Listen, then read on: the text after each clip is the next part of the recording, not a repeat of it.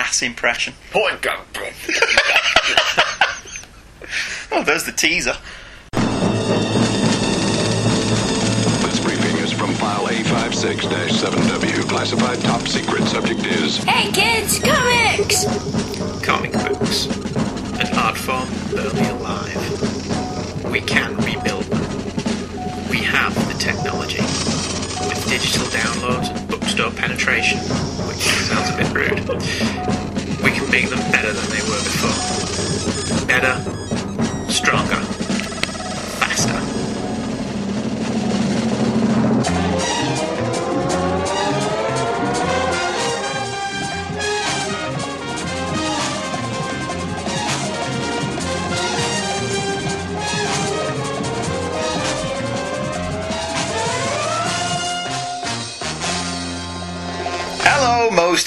excellent listeners, to another episode of Hey Kids Comics. I'm Andrew Leyland. I'm Michael Allen. He's Michael Leyland. No, I'm Michael Allen. Yes, this is who we are. This is what we do. After the awesome epicness that was Nightfall and our simply adequate coverage of it, we decided to take a few weeks off before our next set of themed episodes, Hey Kids Comics Couch Potato, coming your way in but a few short weeks. We've decided to do a couple of our hugely acclaimed random picks episodes. Hugely acclaimed. Well, I quite like them. To that end, I spent literally seconds wondering what I would cover this week, and it hit me like a bolt from the blue, like a virgin, like a knight in shining armour from a long time ago, a massive oversight on my part. I hadn't covered Daredevil. I love Daredevil. So good to like about him. He's brilliant. He's dull. There's such dichotomy. He's a lawyer by day and a vigilante by night. Such a fantastic concept. And he's blind. Justice is blind. but arguably Frank Miller killed him. Yeah, Frank Miller kind of wrote his end with And then everyone Born else Again. decided to. yeah, carry on the story. Yeah. But anyway, I love Daredevil. But then I was distracted by shiny things. Ooh, shiny. Squirrel! Squirrel. Where was I? Oh, yes, shiny things. A shiny thing of such glowing intensity I could not avert my gaze. And thus, tonight, we'll be covering Spider Man 2099. Yeah, it is shiny. Yeah, it was a good swerve, that, wasn't it? Did you like that? The shininess I speak of is, of course, the cover. But before we get into that, emails!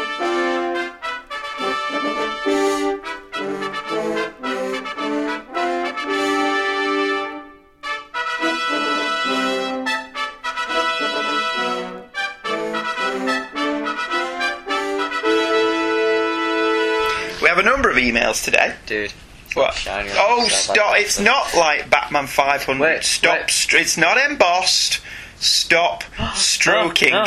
my comic. The 2099 10 boss. It's not. Feel it. It's not embossed. Feel it. No, it's just that's where the UPC code should be. Alright. So that's not embossed. Anyway, emails. Are you ready yes. For our feedback from our most magnificent readers? Which one was season 2, episode 4? I don't know. We'll, we'll get into that in a minute. Right. Our first email is from Luke Giaconetti. Hi, Luke. Hi, Luke. Hey, dudes. He calls us dudes. Should we call him dudes? Hey, dudes. Hello, dude. Quick note Mr. Zsasz is in Batman Begins. Is it? Apparently so. Batman Begins? Yes, he is, this the guy on like- trial early in the movie whom Dr. Crane testifies on behalf of. I remember that. I don't. We later see him broken out of Arkham Asylum. He doesn't do much of anything, but he is there. Alright. So I wonder if he breaks out of Arkham, is he going to be in The Rise of the Dark Knight, or The Dark Knight Rises, or whatever it's called? Bane's in it, maybe. Possibly. Luke continues. I have been so impressed with you guys' coverage of Nightfall that I went to my local used bookstore to buy a copy of the first trade paperback, but it was sold by the time I got there. Maybe someone else Oh. listens to our podcast. Maybe somebody else who listens to our podcast went and bought it. Beat him to it. That would be most unfortunate. Hmm. Luke continues that you thought it could never happen cover to 497 was what it was called here in the US, the direct market edition, meaning it was the one sold in comic book stores. The newsstand cover is the normal one without the half cover piece. I've always dug this cover, even as a kid I thought it was cool. I had considered buying Nightfall as it came out, but I wasn't reading Batman at the time and I missed 491 and decided the heck with it. I was still creating my identity as a comic book reader, so I chased all sorts of things in this time frame. It was a heady sort of time for me as a young man of 12 to 13. Oh, to have those days back. But that's a sad rant for another day. I'm just getting over the fact that he was only 12 to 13 when this story came out. How old have we said I was? 20? 21 or something. Damn you, whippersnapper! uh, I distinctly remember hating the covers to these issues when they were coming out, but now I really dig them. Kelly Jones' over exaggerated anatomical depictions turned me off as a kid, but now I like the over the top nature of the covers. They look outlandish and surreal and definitely stand out. Yeah, we that's what we thought, wasn't it? Nick, Kelly Jones did grow on me, I have to say, like a fungus. No, not like a fungus. I actually a grew. yes, fungus. I actually grew to appreciate That's his art growing on my chest. to be honest with you. Uh, keep up the good work on the podcast, dudes. Thanks, Luke. Love the show, Steve. And on the other side of this, because I print double sided for I'm eco friendly, Well, season 2, episode 5. feedback for season 2, episode 5, the Showcase 93 one, where we ripped a new one in the Two Face story. Oh, is someone gonna, like, Hey, dudes! us up about it? Dudes again. No, it's Luke Giaconetti again. Is he gonna diss us? He's more prolific than Michael Bailey this week. Okay. Ah, Showcase 93. These were the only issues of Nightfall I bought beside the finale because I'm a big fan of Two Face, so are we. So, of course, I was going to buy this. I read these in 1993, but I've not read it since, so I don't remember a single thing from the issues. Well, we've read them, so you don't have to. Sounds like though they were not super memorable to begin with, but Two Face remains my favourite Bat Baddie, and given the same choice again, I'd probably still buy the issues. Yeah, so would I. They're part of Nightfall, and I'm a completist for stuff like that, so I'd probably buy them as well. You missed out on plenty of Catwoman, though. Yeah, I didn't bother buying Catwoman, did I? No. I read Batman 500 when it came out. I remember really digging the double cover thing. Yeah, so did you. You sat there stroking it. Not having re- yes, not having read the rest of the series, I don't think I was properly equipped to appreciate the ultraviolet actions of Valley versus the more traditional approach of the real Batman. The fact that, as I have also previously mentioned, I was not reading Batman in specific and was chasing all sorts of different series in this time frame. I think I read more about this story in Wizard than I actually read of the actual story. I'm very much looking forward to hearing you guys talk about that one. Well, I hope you liked it. We enjoyed Batman 500, didn't we? Mm-hmm. You don't look very convinced by that now that you're wearing some kind of funny my- gingham thing. My mustache. I don't know what gingham is. The main problem I'm having with these second half issues is the idea of Jean Paul Valley, as Wizard used to say, his name sounds like a ski resort, becoming Batman, and Bruce being essentially okay with it. This never made any sense to me, and it still doesn't. At least it gets addressed in the later stages of the story, but I can't see Bruce not getting on the horn and calling in Dick Grayson, and if not Bruce, then Alfred. I can see Bruce not letting Tim try to take up the mantle, but he would choose a borderline lunatic like Jean Paul Valley over Dick Grayson. Cannot rectify that in my mind. No, I I think we mentioned that last week when we talked about Batman 500. The Dick mm. Grayson thing did seem that they just didn't know what to do about that. There is no logical reason Bruce wouldn't call Dick Grayson in. Or, like he says, like Alfred would, at the very least. Yeah. So that just didn't make sense. Just to get out of the way on this episode, Hmm. Grant Morrison fixed it. Did he? Mm. In what way did Grant Morrison fix it? Well, he's Batman now. Dick Grayson. Exactly. Yeah, but he's not the only one. Dick Grayson's been Batman before. Prodigal. Oh, yeah. See? In regards to Hawkman, as far as the armour, well, he wore that as early as the late 1980s because of Hawkworld. Same with the katar sword, the punching sword, which was his weapon of choice in Hawkworld. His new costume predates Zero Hour, but not by much. It grew out of the military uniforms which the wingmen wore in Hawkworld, but was more superheroic. The Wolverine claws were a bit much, as was his earring. he wore an earring. Oh dear. But frankly, I still think it's a cool costume. Of course, I run a Hawkman blog, beingcarterhall.blogspot.com, so I may simply be more prone. See, I like feedback like that because I know jack all about Hawkman. I know bits about him. Yeah, I don't know anything about him, so I do like it when people get in touch about stuff I know nothing about. And all of Bloodlines was super 90s. It cannot be avoided or otherwise denied. I don't think I've read any of it. Bloodlines. I read the Hitman one. Oh my damn! Oh damn. continues, I would totally read about a Silver Age Batman who beats criminals to death with a board. That's freaking hilarious. it did make us chuckle, yeah. Keep up the good work, bios, Luke. Uh, thank you very much, Luke, for your emails. Um, and to prove that I'm as good as my word, here's Luke's trailer for his podcast. Attention, people of Earth. Do not resist us. All who oppose us shall be annihilated. We command the most powerful army of monsters in the universe. They are sure to defeat your Earth monsters. All those who are hearing this are now under the control of the Earth Destruction Directive. Directive. Directive. Directive. Directive. Directive. Directive. Directive.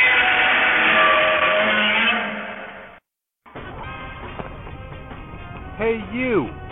Yes, you, hearing this message. Do you like podcasts? Well, evidently you do because you're listening to one right now.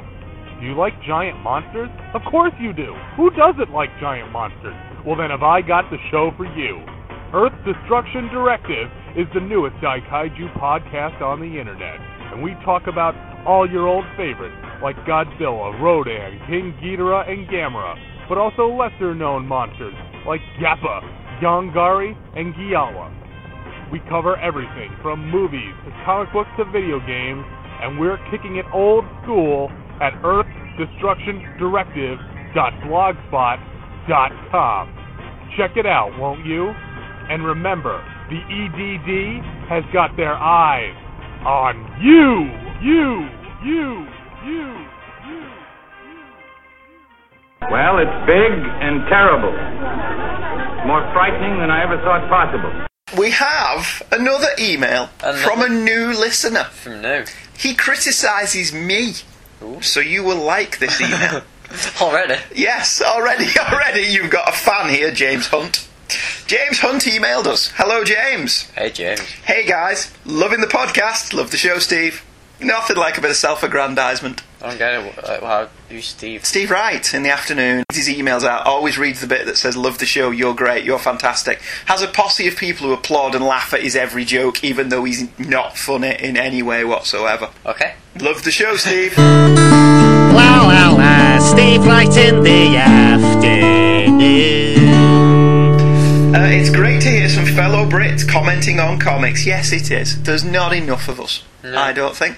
Um, I'm currently working my way through the shows, and I do like the way you've put music into them. See, people do listen to the music. Well, thank you for that, James. You're the only person who's commented on the music. We've had a few people comment on the, the scores and the soundtracks that we use, which is, is nice because I put a lot of effort into that. But no one's ever commented on the music, so thank you very much. I'm really enjoying your coverage of Nightfall, even though I haven't read it. and it has inspired me to get the trade paperbacks. There you go. L- James flew all the way to where Luke lives and bought that trade paperback just so Luke couldn't. That's my theory, and I'm and sticking to it. listening to our podcast going. Yes, I have conned you, Luke Giaconetti, out of this Nightfall trade paperback. I shall send I shall send these people uh, emails week after week saying I stole your comic. I stole. I don't think that's probable, to be honest with you. You may. We'll have to read it out every week going ah, I stole your comic. It's a nice, get- it's a nice tangent, though. We'll then get more emails off Luke going, Rah, you humbugger. Damn you, James Hunt, buying my Nightfall comic. James sat there waving it. I have it now. Sends us a picture. Yeah, sends him a picture.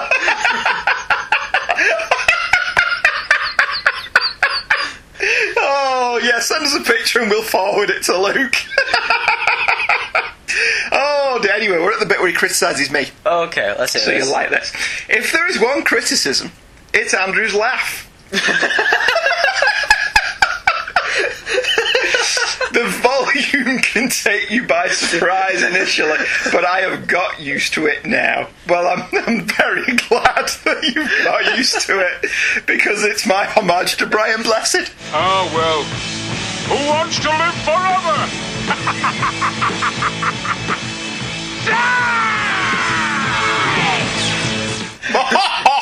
Gordon's alive! Bah. Yes, very good.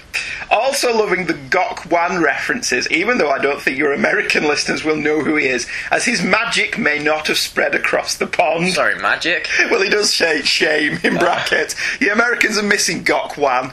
Mm, I would gladly let them have Gok Wan Mm. as long as he promised not to come back. it's my toughest challenge yet. Take me back, Britain, please. No, we don't I'll want you. shut up. We I'll- don't, we're not interested. I'll only stick to one TV Go show. away. I promise. Go away. We don't want you. I am currently developing my own podcast, Writer's Block, the New Guys podcast. I've only been reading comics for two years, and so I want educating in the ways. The aim is for listeners to send in suggestions, and I will try to read and review them. If you have any suggestions of what I should read, it would be nice to hear them. Wow, and when I get a promo sorted out, would it be possible for you to play it on your excellent show? Thanks again for a brilliant podcast. The new guy, James Hunt. Yeah, we'll play your promo, James. No problem. Send it our way, and we will include it in the show. Suggestions. Man. You're recommending Y: The Last Man. Because it is damn, damn. Good. I have not Good. read that yet, Damn, so I damn cannot good, good. recommend it. It made me cry. My recommendation, given your avatar was Spider Man in a black costume, would be Amazing Spider Man 252. There you go. He's got those his first two shows. Why the, an issue of Y: The Last Man and an issue of Amazing Spider Man. Why an issue? Do all 60. He couldn't do all 60 in one show. The last one, then. Well, no, because I haven't read that yet, therefore I wouldn't be able to listen to his show. But it is, it is damn good. Or The Killing Joke. Or Spider Man 2099. I think the Killing Joke's overrated. Do you? I think the art's brilliant. But my mentioning of Spider Man 2099, you are. Michael has got a Killing Joke t shirt on as we speak. My mention of Spider Man 2099 Hmm? was a wonderfully professional segue into what we're talking about today, apart from the fact that you interrupted me and thus ruined it. I interrupted it. Yes. Why? By pointing out your t shirt, which is an excellent t shirt. What did you say before that? It doesn't matter. Let's just move on. I'm sorry.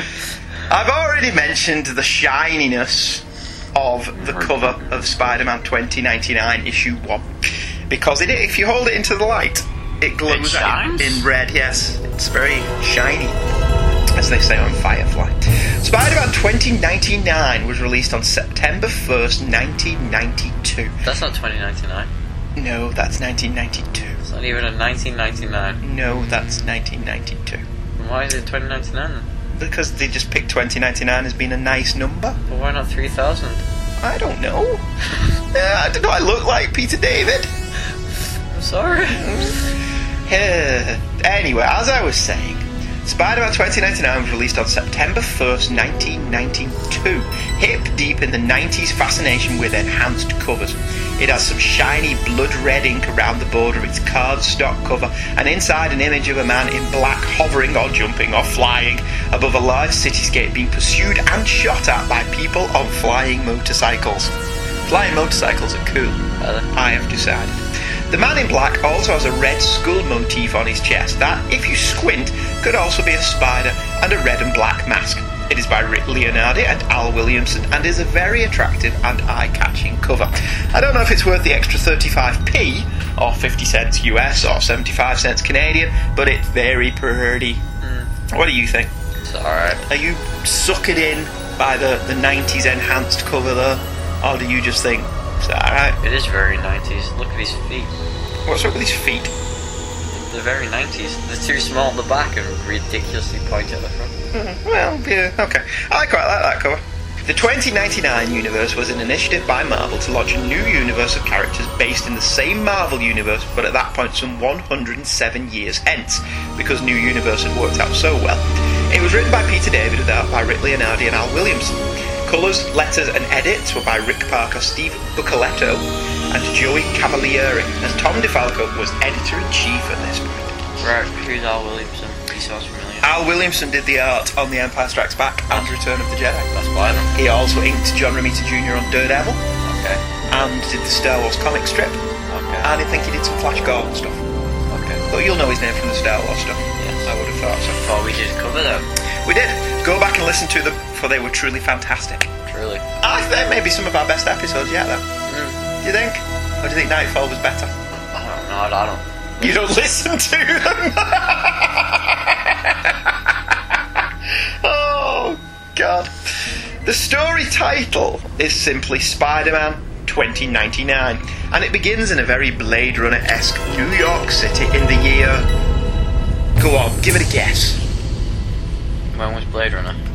Blade Runner was Los Angeles 2019. 2019. No, 2099. Hence the title being Spider-Man 2099. No, I'm Do you playing- pay any kind of attention? I'm playing dumb. Playing? Yeah. Lots of practice. Four kids are joyriding in their convertible.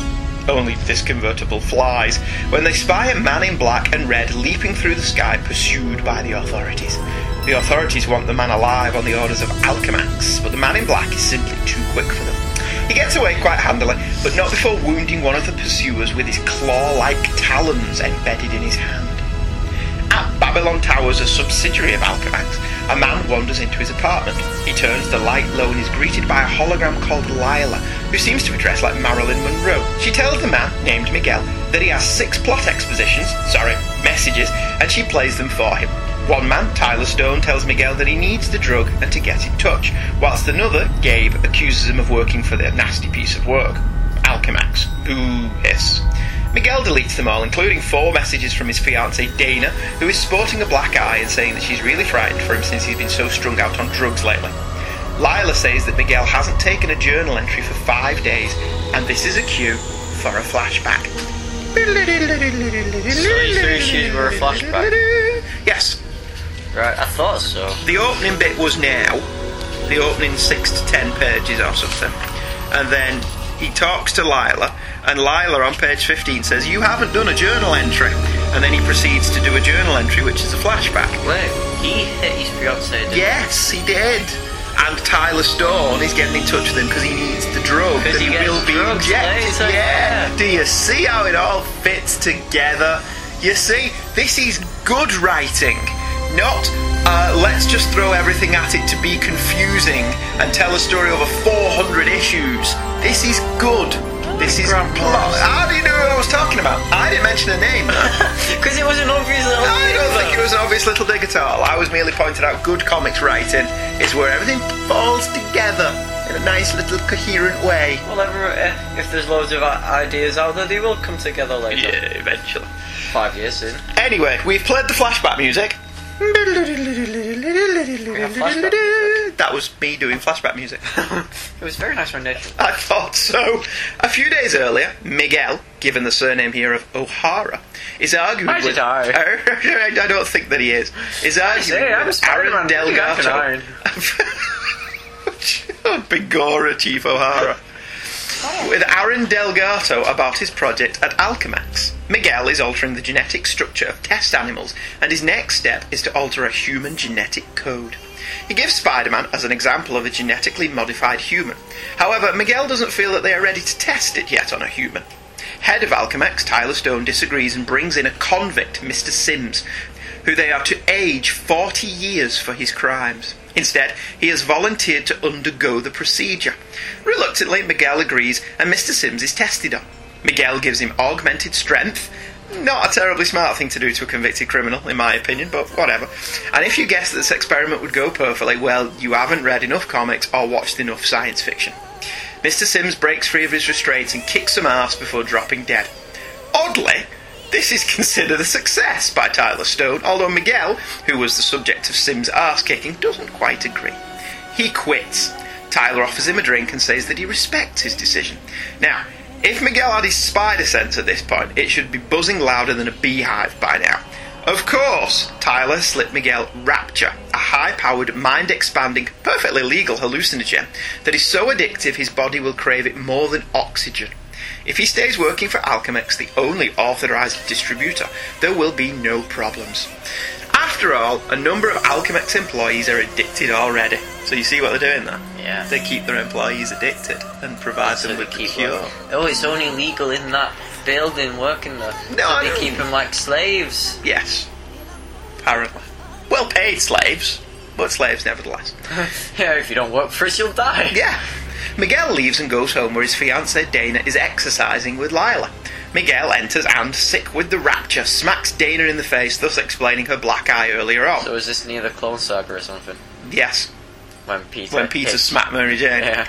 Dana says she may be able to get Rapture on the black market, but Miguel has no interest in being either a slave to Alchemax or a drug addict. He steals back into his lab under cover of night. Miguel has stored his genetic code from before he was addicted to Rapture in the computers, as it was his DNA he was using as working material. He straps himself into the quantum leap accelerator and sets the computer to imprint his code back on himself. His theory being that his DNA will then be returned to its earlier state and he will be free of the Rapture. Aaron Delgato sees what Miguel is doing and randomly starts pressing buttons, one of which brings up the spider code referred to earlier on. The equipment malfunctions, sparks fly, and explosions, uh, well, explore. Surprisingly, Miguel emerges unharmed. Aaron approaches, threatening to tell on him. Nah, nah, nah, nah, nah. But Miguel turns around to reveal he has white eyeballs, pointy teeth, and talons on his fingers. You tell on me, I'll get my big brother to beat up your big brother. Did you enjoy Spider-Man 2099 issue one? You obviously didn't pay attention to it. no, I'm, I'm playing. I'm playing dumb so that to help. You're the playing listeners. dumb. to help the listeners. How- how very I kind of you. Asking the questions for them. They didn't ask that stupid question. Also, this is all a flashback. Right. So this is Spider-Man, right? Yes. So. I'm, I'm, I'm guessing he went all Batman Incorporated and was inspired by Spider. Well, if you read it, not a dig, he does mention that he has been looking into the age of heroes, the heroic age, mm-hmm. and discovered Spider Man, and that has been the impetus for his research, taking the genetic code of an animal and imprinting it on a human. So why not the lizard then? Well, that would work as well, I suppose, but the lizard wasn't a hero, was he? So maybe he didn't want somebody who was deranged and ate his own children. He ate his own children. Didn't he eat his own child in Shed, that amazing Spider Man story? I like the colours. Billy. Connors. Didn't he? he uh, Chris Bachalo did the covers, didn't he? Yes, I quite like them. Yes, good. I can't remember the inside of them. So it's nothing to do with Batman Inc. Right. Right. Okay. So on uh, page ten, panel two. Yes, You know when Spidey tells the dude to shut up? yes. That what Spidey tells dudes to shut up? Every now and again, well, I think our Spider Man's wittier than that, and also our Spider Man just webs people's mouths up, which is funnier. Although a bit gross when you think it fits organic webbing. That would be like spitting in somebody's face, wouldn't it? they didn't think about this when they made the film. No. Also, um, did you think this New York is bigger than the city? What Spider Jerusalem City? Yeah. Uh, no, I think they're all just drilling from the same well. To be Fair honest with you, they're all. It's all Blade Runner, isn't it? Let's be honest. It's all very Blade Runner influenced. Both the city and this futuristic New York and Coruscant to a certain extent. Yeah.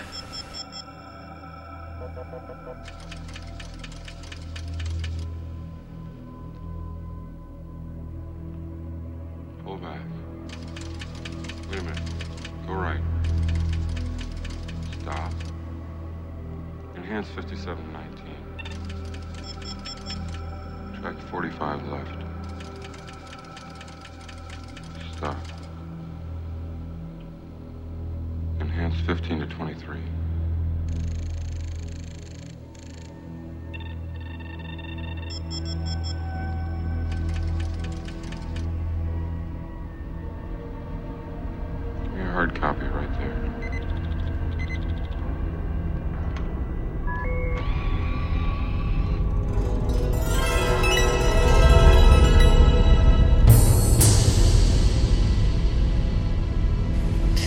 Also on page 11, panel 5. Oh, right, yeah. They're doing the weather report. Which 50% rain or 50% no rain. That's how reliable our weather forecast is. That means maybe it'll rain, maybe it won't. On page 11, panel 6. yes. Where Lila's dancing. Yeah.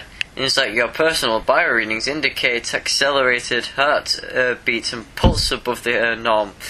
So it's like for a minute there, I thought that was going to turn into Spartacus. Do you like minute. gladiator movies? W- Watch Quicken Your Pulse.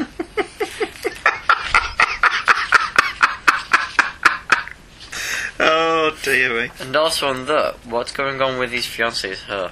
Uh, she's got a futuristic hairdo. It's like a 50s hairdo and a mohawk. It's like three Princess Leia hairdos put into one. is my thinking. It sticks up on one side and she's got a rose sticking out of it. And then in the middle of it she's got like a, a Shannen Doherty bob from 90210. And then on the right hand side it's all nice and wavy and curly. It's very strange, it has to be said, but you know. You look back at some shows in the 70s and women had weird hair then, so Yeah. Page 17, panel 11. Yeah. There's Green Lantern. Yes, he is dressed like Green Lantern 2099. Except he's got a bullseye on his back. Uh, page 24, panel 1. Hmm. If this was a radio show, then that would be, take a different meaning. Yeah, well, To me, anyway. it, it's, he's interrupted before we actually get the punchline, isn't it? Because it's one, two, three, four. Come on, Dana, do some more. Don't slow down. Don't take rests. This will help to firm you up. And then she's interrupted. Yeah. It's like the, the what's his name? The limerick that, that Mr. Data is going to tell Captain Picard in Star Trek. And there was a rather peculiar limerick being delivered by someone in the shuttlecraft bay. I am not sure I understand it. There was a young lady from Venus whose body was shaped like a... Captain to security, come in! and he interrupts her just before he can actually say what he's saying. So I don't know whether that was inspired by that Star Trek gag, because the Next Generation was out at this point, wasn't it? Or it could just be that Peter David was being funny. Yeah, who knows? Speaking of Peter David, Peter David has said this was the best-selling comic he has ever written. And I'm sure, although I couldn't find this when I was researching this issue on the internet, I'm sure that he said it sold over a million copies. Yes, yes, you heard that right. Okay. One million copies. Uh, if somebody can point me to where he did actually say that, or if I'm just imagining it, that would be great. Uh, Mark Millar ejaculates all over the internet when his latest opus, that's before it's published, has an A-listed director attached to it, sells 75,000 copies.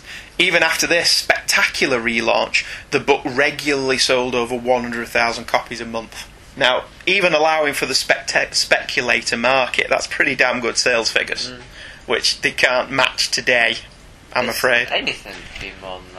No, Civil War was considered a huge success and it sold 75,000 copies. I'm sure there must be something that sold more than a million. What, recently? Well, at all.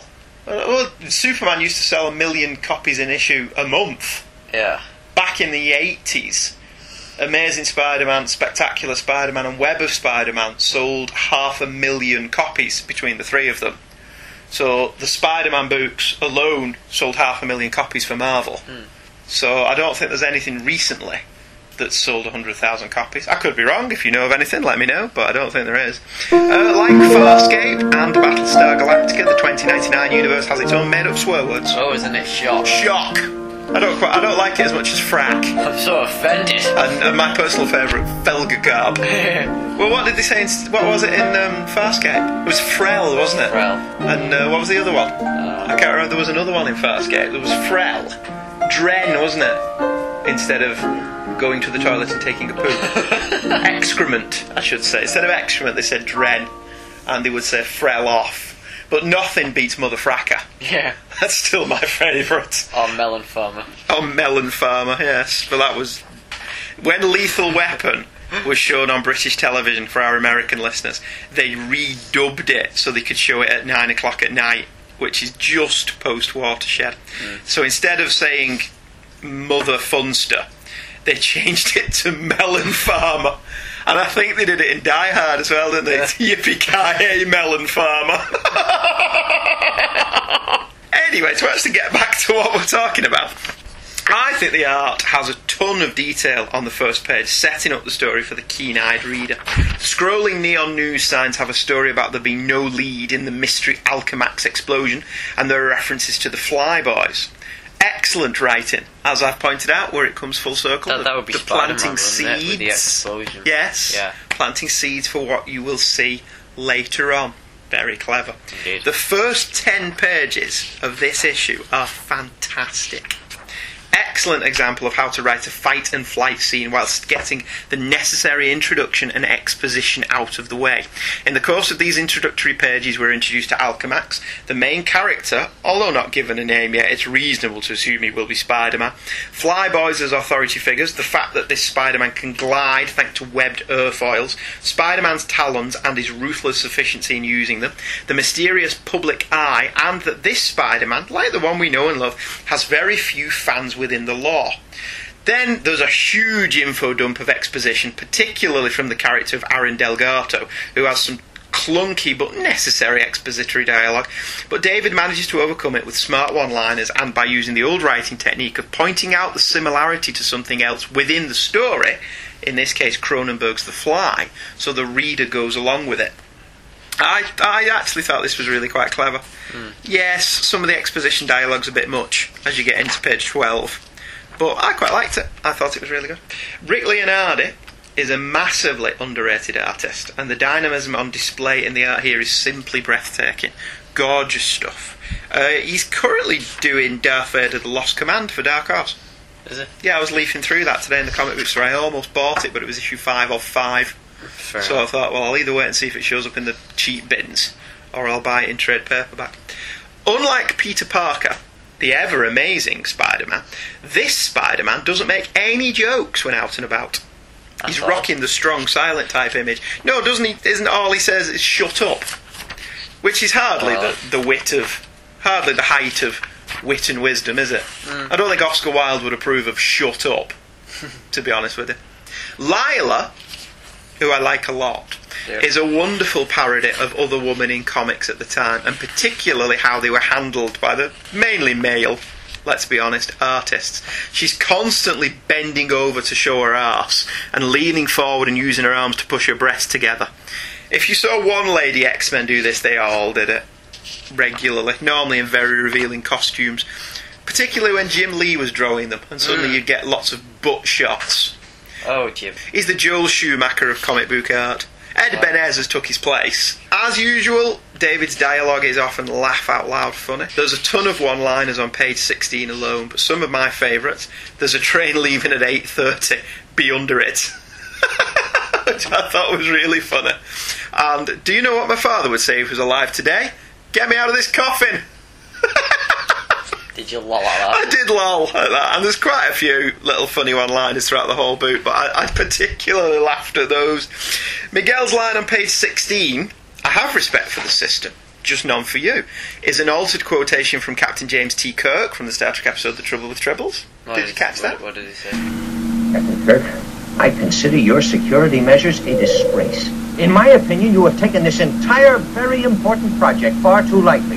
On the contrary, sir, I think of this project as very important. It is you I take lightly. Fair enough. He's a funny guy, James T. Kirk, isn't he? On page 17, it is said that Alchemax ages convicted criminals 40 years. All of them. Well, if they're found guilty, and there doesn't seem to be any uh, Miranda laws or anything in this future, they just seem to arrest them. Page 20, 1994 was, or would be, as the case may be, an excellent year for wine, apparently. I wonder if it was. I don't know, I don't know much about wine. Other than, thanks to James Bond, I know when you drink red and when you drink white, because that's how we caught the bad guy from Russia with Love. See, who says you don't learn anything from Sean Connery? Well, Other than how to say Miss Moneypenny and uh, the Chicago way. He puts one of yours in the hospital, you put one of yours in the morgue. That's the Chicago way. That's how you get Capone. Good, The Untouchables. Never seen it. Nah. Very good film. Oh, I enjoyed it. In the future, Roxxon will still be around, and Stark Industries is now part of Stark Fujikawa. So buy those shares now. I don't know who Fujikawa is. Japanese company. I presume so. Do you think that they, for some thought they thought they would merge with the Japanese? Page 24, Peter David predicted the Wii. Did it? Yeah, if you have a look at that, Dana's exercising with her computer system. That is no different to what your mum does. Your mum dances and boxes in the living room with a computer. and that's what Dana's doing with Lila, hoping to firm her chest. Well, that rhymes with rest, doesn't it? As well. So she may have been saying something perfectly innocent, for all we know. So when you say Stark Industries still going, does that mean like Stark's still going? I don't know, I didn't read enough 2099 to find out. Does I know the Fantastic Four They're of 2099 no were our Fantastic Four. Were they? They travelled in time at some point Uh, and ended up in 2099. Page 27. I'm sure there was an episode of The Next Generation where they imprinted all the DNA code on somebody from the transporter logs to do something like he's attempting to do here. To weed out a virus of some description. They put him in the transporter and beamed him out and then beamed him back, merging him with an old pattern of himself from the transporter buffer or something like that. It was all gobbledygook, typical Star Trek science. Uh, all round, excellent issue. I think. David's script rattles along at an excellent pace with just enough smart dialogue to paper over the cracks in the exposition. The art is great throughout. Uh, perfect. Easily the best of the 2099 books by a long mile, and a fine example of a 90s book that had an enhanced cover but was also a great read. What did you think of it? I thought it was As a whole. Is that as that as exciting as you get being a 15 year old boy? It was I, alright. I hadn't read. I've not read any 2099. Well, this is the only one I've got. Is I don't it? have Doom 2099. I don't have Ravage 2099. Uh, I'd originally only planned to cover that one issue, uh, but given that Michael doesn't have one this week, No. now to be fair, he doesn't have an issue this week because he's been reading Y: The Last Man. to be fair. Yeah, and he wanted to cover an issue of Y: The Last Man, and I wouldn't let him because I've not read it all yet. So even if he'd picked an issue from the first hardcover, which I have read, I don't remember anything about it, and I want to read all five of them together. Mm. And I've managed to remain relatively unspoiled for Y: The Last Man. Same. So I don't know how it ends. I don't know anything about it, so I didn't want him inadvertently ruining something for me. No, I genuinely enjoyed it. I'm not going to ruin it for you. So I didn't want you to cover an issue, did I? Because you may have gone through it and gone, said, ah, well, this will pay off in issue 60. And I considered that to be a spoiler. Oh. So, in lieu of Michael picking anything, we decided to do issue 2 and 3 of Spider Man 2099, which complete the origin of Spider Man 2099. Uh, I will just give you a quick recap of these. Issue 2 came out on October 6, 1992, and again sported a Leonardi Williamson cover. A huge explosion rocks a wall crawling Spider Man.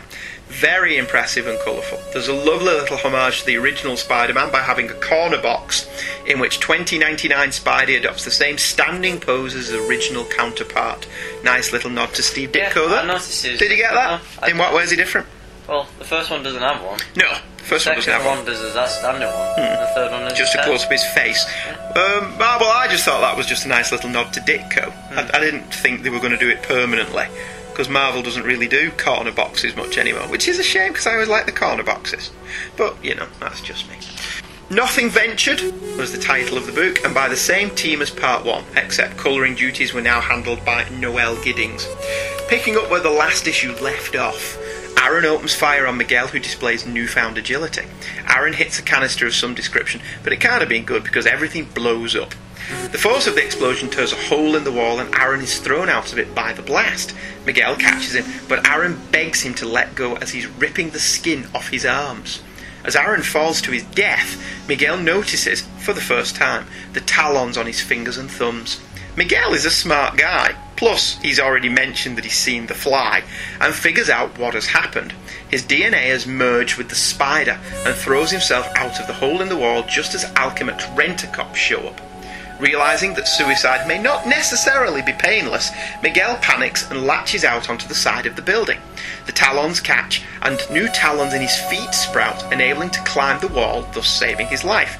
Miguel, now running for his life, hitches a ride on a passing Thorite who believes him to be Spider Man, one of the legendary allies of Thor, and that this is a harbinger of good news. He drops Miguel off on a nearby rooftop and gives him some of the ripped cloth of his Skyglider as Spider Man should be masked. Early next morning at Alchemax, Tyler Stone has recruited Venture, a cyborg like assassin, to find out what happened in Miguel's lab. Using his bionic gadgetry, he ascertains roughly what happened and sets off after Miguel. Miguel wakes up to a call from Gabriel, his brother, who is coming over. So is Venture, who has tracked his mystery man to Miguel's apartment. Miguel quickly figures out that Venture, who he recognizes from Alchemax files, wants the mysterious Spider Man, not Miguel O'Hara, and decides to give him just that. He gets rid of Gabe and quickly fashions a costume out of an old Day of the Dead festival suit and heads on out. He gives Venture a quick kick to the chops, and it's on. What did you think? First uh, thing I want to see Hmm. when I open a book is not what I see when I open this one. Well, yeah, it is a naked guy, but obviously you're not seeing any meat and two veg. But it is opposite. it is opposite an advert for somebody rubbing a phallic lamp. so I don't know if that was planned, to be honest with you. But whatever. Yes, yeah, I'll, I'll, I don't mind going with that. Right, so that dude who's dressed up as Thor isn't Thor. No, he's a Thorite. What's a Thorite? The Thorites, as Spider-Man 2099 would establish later on, Yeah. were worshippers of Thor. Oh, okay. Which makes sense if you think that Thor is portrayed in the Marvel Universe as being a real god. Hmm. Which is always interesting because it's something the comics kind of steer away from. But if Thor is a real god, then God exists in the Marvel Universe. But if Thor is a god, then it makes sense that he would have worshippers and followers, doesn't it? Hmm. Which I, I thought I quite like that. Buffy did have a god, yes. Glory was a god, wasn't she? Yes. Glory. Glory was the bad guy in season five of Buffy. So Okay. yes, so Buffy did have a god. I need to carry on watching Buffy. You do because Buffy's very, very good. Okay. At least for its first four seasons, and then for seasons five, six, and seven, it's it's it's okay. Just okay. No, it's never it never's crap, Yeah. But it goes off the boil a bit after season four. But I that's still just think Firefly is the best Whedon. yes, it is. Firefly is the best Joss Whedon show by far.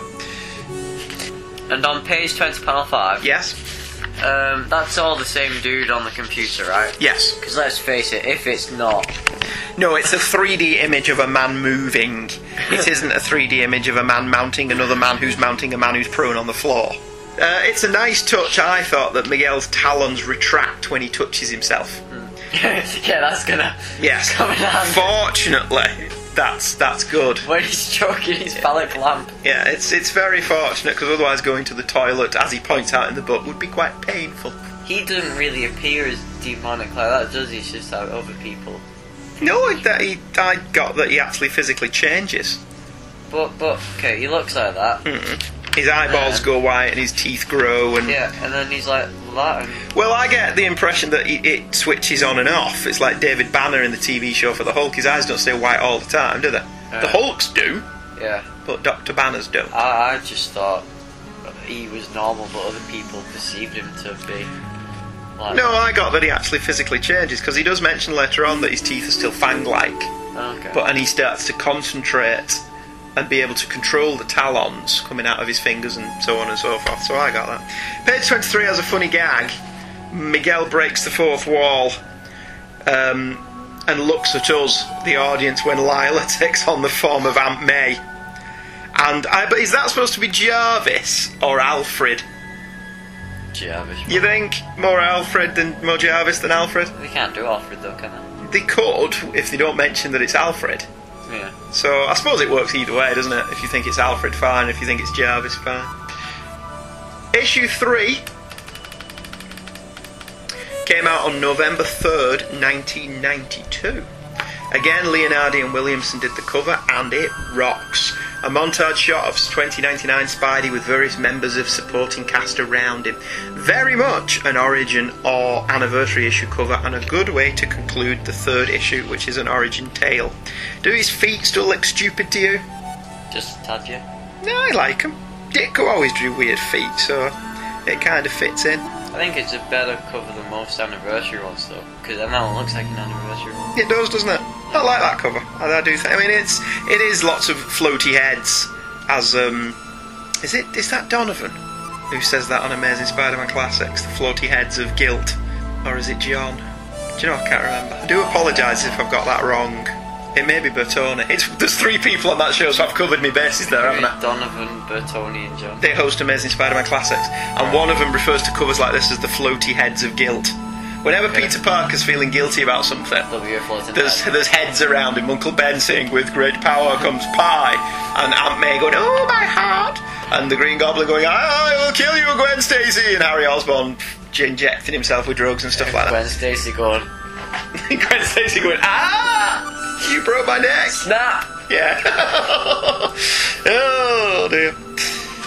Nothing Gained is by all the same people as last time. The story picks up with Miguel continuing to narrate his tale to Lila for his journal. A bunch of Thorites show up out of nowhere, and Venture kicks their asteroids and then takes Spider Man down quite easily. He wants Spider Man to go with him, and to make his point, he callously kills one of the Thorites. Spider Man loses it, hauls off, and belts Venture before taking off. Miguel decides to backtrack over his signature trail so that Venture won't suspect that he's under the mask. Hmm. Won't suspect that Miguel O'Hara is under the mask. Venture follows and takes Spider Man down. He's reporting to Alchemax that the job is done when Spider Man uses his talons to effect an escape. He trashes the servos in Venture's jet ski and is engaged in another battle when web sprays all over Venture from Miguel's arms. Ugh. Spider Man uses the opportunity to gain the upper hand and he manages to overcome Venture by jamming the rod Venture carries into the exposed wiring, shorting out his systems. The issue ends with Miguel wrapping up the story for Lila as Tyler Stone knocks at his door wanting to talk about Spider Man. Dun, dun, dun. Oh, yeah. Uh, page one. Yeah. That that the Yes. that is a real damn good mustache. Well, aren't they supposed to be the Warriors 3? Yeah, I thought that. Isn't that Balder and Falstag, Volstagg, and is that Valkyrie? Is that supposed to be I Valkyrie? thought that was Thor. Oh, whatever. Well, it's a girl, by judging by the thighs. She's got quite shapely thighs, so I don't think that's a man. Yes, well, it could. She could be Valkyrie, who was a like a female Thor, I think, in the Defenders. I think she was Oh, something to do no, with no, Thor. He carried a big sword, rose a horse. With Hulk and Doctor Strange Yeah. and the other one. Yeah, Yeah. yeah. Uh, It could be her. Um, I've already made that note, but Leonardo, can he not draw feet or something? He can draw better feet than Todd McFarlane and Rob Look at Liefeld. page 12 though. Oh, they're fine. They're The- the- perfectly fine feet. He's just got very thin ankles. And, and they like go to the very back of his foot. Yeah, flat feet. Yeah. Um, I like that Miguel panics about being in a fight. To be honest with you, saying that he hasn't been in one since he was six years old. Too many superheroes get superpowers and suddenly become adept fighters. Something that was riffed on on an episode of Buffy the Vampire Slayer, but pertaining to vampires. Do you remember? Dawn made some crack about um, how after they turn into vampires, suddenly they gain lots of wonderful judo skills Yeah, I thought that. that they've never had before. Everyone fights like ballet dancers Yeah. on that show. This this could be just me reading too much into it. Mm-hmm. But on page 10, Miguel lives in apartment 252, right? Right. Prior to this, the last time Spider Man got a new costume, it was issue 252. the costume was originally supposed to be red and black, like Miguel's, but ended up being red and white. Because when they designed it, Mike Zeck designed it, I think, and he did it red and red and black instead of red and white. But printed, it didn't look as good. So they just bled the red out, I believe, and made it red and black and white instead of black and red. So Venom was created out of a printing error. I don't think it was a printing error. I think they looked at it in red and black before it went to print Yeah. and decided they didn't like it as much as red and white. Okay. So yeah, the costume was a result of not so much an error, but a, a last minute change of mind. I think. Miguel has little talons that come out of his hands and feet to let him climb.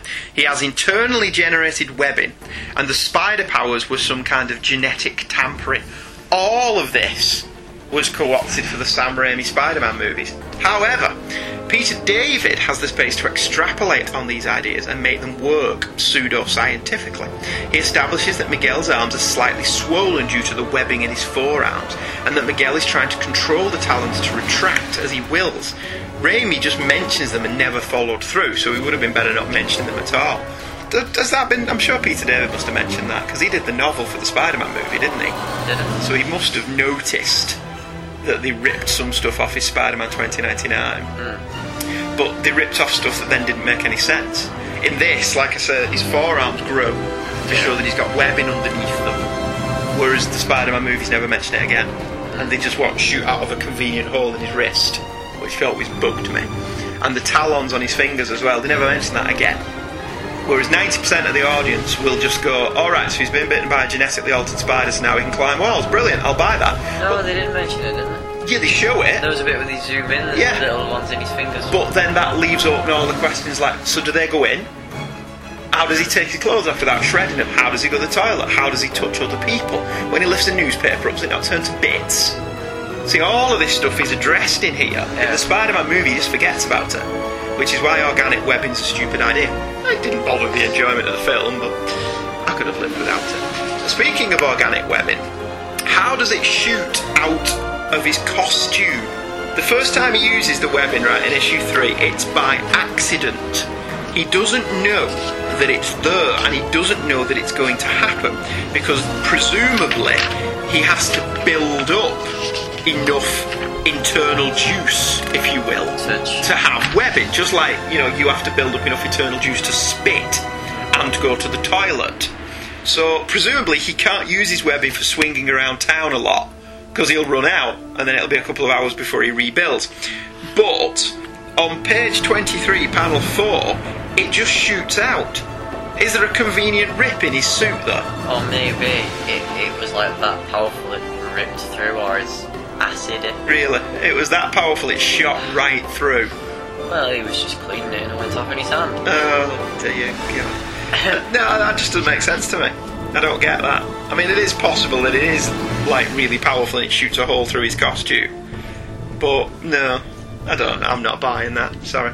Uh, despite being the 90s, there are actually very few interesting ads in these books. Issue one has an ad for Charleston Chew Bars. Enjoy the which great is taste the of first- Charleston Chew. How do you know what that is? Futurama. Oh, right, because I was going to say I have no idea what that is. Charleston Chew Bars have been advertised in Futurama. All the time. Oh, right, okay, fair enough. I mustn't have seen those episodes of Futurama. Um, issue 1 also has a plug on the Bullpen Bulletin page for the X Men animated series, which isn't as good as the Batman one, but it's still fun. But mainly for trading cards, which I never got into. There's a good double page ad for comics in issue 1, which are always fun to look at to see what the 90s was deeming hot. Marvel Masterworks, Marvel Masterpiece card series, a Fangoria card series. That's Fangoria. Fangoria is a horror magazine, Oh, which. I actually used to quite like reading when I was a kid. Fangoria and Starlog oh, were a good magazine. The Punisher gets an all new violent 90 card series. How violent can a card series be, really? Unless you use it to throw at someone to slit their oh, throat. like. Shuriken. It's not really violent. Shuriken playing cards. Yeah. Ah. Throw it right in somebody's head. Boom! They call me Gambit. And the Valiant had a red hot card series, apparently. Well, have you not noticed that comic merch? How they love the card ones and all the guys that well, these are so rare. Oh my, I've not seen one of them. Yeah, but you can also buy entire boxes of these things now Yeah. uh, for quite cheap. Uh, Doom 2099, the most pivotal character in the future Marvel universe. Hot is what it says in the description. A dollar fifty. Uh, if you order three or more.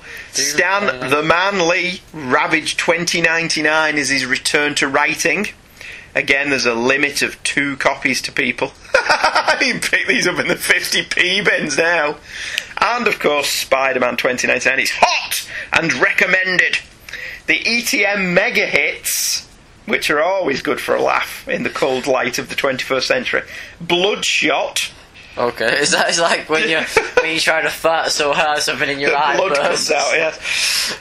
Digitek, Marvel's first computerized hero. Oh, listen to the, the listen to the selling point for this. Okay. Looks nice.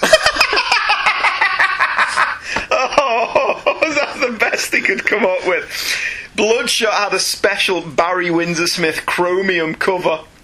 The Harbinger trade paperback was $10, containing the very rare Harbinger Wanter Fur plus a detached limited edition Harbinger Zero. Hot! Take your word for it. Is Harbinger the one from? I have no Crisis idea who Harbinger is. I don't think it was anything to do with Crisis. No, Iron Man 2080, 2088. Iron Man 2 was the, the prequel to 2099. Iron Man 288 was hot because it had a metallic cover. It was an anniversary issue. Marvel Comics 117 to 120 was Wolverine versus Venom, and these will be red hot. It says here. Marvel Holiday 92 special includes The Hulk by Sam Kieth, Thanos by Jim Starlin, and Spidey by Stan Lee, a must. Operation Urban Storm, an all new one shot benefit book from Image Comics. Hot. Punisher, Die Hard in the Big Easy. The Punisher is buried alive in the swamps of Louisiana in this all new violent 48 page story. Is it, did you notice a trend here? Blood, violent, and hot seem to be the key words. Hot. Hot blood. This will be hot. Yes, will be there will be blood. Hot Ren and Stimpy number one was a Ren and polybagged. Ren and Stimpy was a cartoon. You don't know Ren and Stimpy. Happy, happy, joy, joy. Happy, happy joy, joy. happy, happy, joy, joy. No, ringing no bells. No, okay, fair enough. Robin Book Three, an all-new movement-enhanced cover. These editions look hot I don't think in the 50p bins now. That's right. Robin Book 3000. Beautiful foil enhanced covers. Savage Dragon versus Megaton. That sounds. That sounds great. Yeah. Spidey and X Force. Superman 75. Polybag Death of Superman includes a fold out poster, Superman's obituary, and more. To this day, it doesn't say that's going to be hot. Oh. To this day, I don't own a bagged Superman 75. I won't mind having one, but I don't own one. I thought you did. No, I've got Superman 500, which is bagged, but I don't have Superman 75. Team Helix, and then some issues of Wizard and X Men Extinction and Agenda, and then the plug-in stuff like Death's Head and the Executioner storyline in the X Men, and other such classics as Predator versus Magnus Robot Fighter. That sounds fun. The Pit by Dale Keown and Wetworks by Whilce Portacio. I don't know that any of these books lasted more than six Whilce issues. Pataki- Yeah, he's doing X Men again now, isn't he? Yeah, he had the uh, arm operation, didn't he? Did he? I've no idea. Or was he the one who, like, collapsed in the X Men offices? No idea. You know more about this. I think he was actually, because that Hulk issue was the first thing he did after Was it? collapsing into a coma whilst working on X Force or Oh, something, yeah? I wouldn't have said X Force was quite that bad. Bloody hell, maybe I'm wrong. Uh, issue two has an ad for Disney as Aladdin. Actually, quite a cool advert for Disney's Aladdin. To be honest, I, I think that's really cool. That just the guy rubbing the lamp. Next to a naked Yeah, well, maybe the placement of it lacks subtlety. Can't be but that bad. Whatever. There's an advert for Candyman, which was a horror movie which just riffed on um, Bloody Mary, didn't it? Don't say Candyman three times and you look in a mirror. or- Um, I remember thinking Candyman was okay, but like maybe just because Virginia Madsen was in it. Don't say like- Beetlejuice three times, because if you say Beetlejuice three times, then be almost got myself then. Uh, if you say Beetlejuice three times, Michael Keaton will play Batman. uh, issue three has a bullpen bulletins page in which Stan Lee plugs Marvel UK. Marvel UK. Yes, which is quite nice of him. He's talking about zooming to the US at the end of 92. There'll be a number of UK superheroes, and these included Death's Head, Motormouth and Killpower, the Knights of Pendragon, Digitek, Battletide, the senses staggering battle between Death's Head 2 and Killpower, Warheads, Dark Angel, Team Helix, and Night Raven. They all sound crap. And then in early 93, the beginning of Britain's superhero invasion, Mys-Tech Wars, Death Rattle, Shadow Riders, Blood Seed, Gene Machine. Gene Machine! Oh, dear me, that's a terrible name. Wild Thing, Black Axe, Super Soldiers, Gun Runner, Death Metal, and the mind blasting mystery of Plasma. And you wonder why I'm a DC Oh, kid. dear me. The DC was much cooler for the 90s. Oh, I think they had the first show of crap names. Uh, thou shalt not miss the triumphant entry of Marvel UK's horde of heroes to our grand and grateful shows. Are any of them still around? No. None of them. No. I, I think is Nighthawk not still around in some in some way? It's uh, in the background once every often. It's like. Is that is he? Oh, right. Luke, we still remember our 90s characters. Luke, here's, here's Nighthawk. We're still servicing a copyright. Yeah. Yeah. Here's your okay. paycheck. Now go back to the 90s. Fair enough. Okie dokie, that's it for. I like him. He said okie dokie. Um, that's it for this week. Um, a bit shorter than usual because Michael didn't have an issue, but that was that was my fault. I accept responsibility for that. We'll be back next week with another random pick. I know what I'm doing. Do you know what you're doing? No. Oh, you're useless. You are. Y: The Last Man? No, I'm doing an annual next week, and I'm very excited about What are you it. doing? I'm not telling you now; it'll ruin the surprise for the listeners. But I want to know. I'll tell you when we've stopped recording. Okay. so that you can pick something that maybe contrasts Uh, okay. in its own way. Uh, we'll be back next week. Thank you for everyone who's emailed us. Thank you for everyone who is going to email us. Did you like that? I. That's making people email us. Is I it? think. Yes, I think so. Anyway, uh, we'll be back next week, and then the week after that. Hey Kids Comics, Couch Potato. You know I'm plugging this up, and what if it ends up being crap?